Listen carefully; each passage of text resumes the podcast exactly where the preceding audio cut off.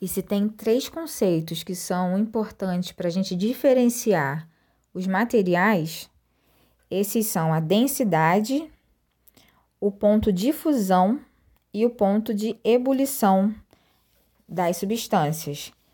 A densidade, é, se a gente pegar o exemplo de colocar areia, água e óleo, a gente percebe que num copo eles vão ficar separados. O que é mais pesado, que é a areia, vai ficar no fundo, a água no meio e o óleo, que é mais leve, vai ficar por cima, né? Vai ficar boiando.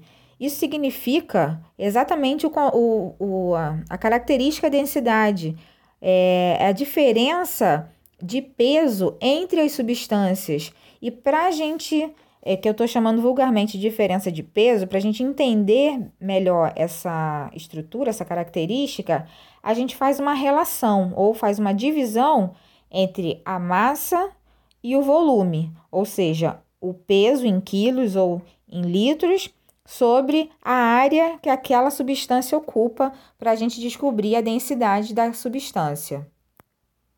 E os pontos de fusão e de ebulição Cada substância tem os seus. Por exemplo, da água, a gente sabe que o ponto de fusão é 0 graus e o ponto de ebulição é 100 graus.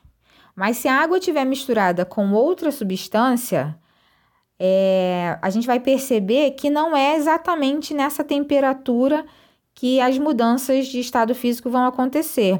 A gente vai ver uma, uma variação de temperatura é, ocorrendo né, ao longo de um intervalo de tempo é, para ocorrer a fusão e para acontecer a ebulição. Então, isso pode ser melhor entendido se vocês observarem o gráfico da página 16 em que o primeiro gráfico, o do topo da, da página, que é o de substância pura, vocês vão ver na linha de fusão e de ebulição uma linha reta, ou seja, é numa mesma temperatura ao longo de um tempo. Já no gráfico de mistura, vocês vão perceber que essa linha ela já sofre uma inclinação, ou seja, ela, essa temperatura ela não é uma temperatura única, é uma variação de temperatura.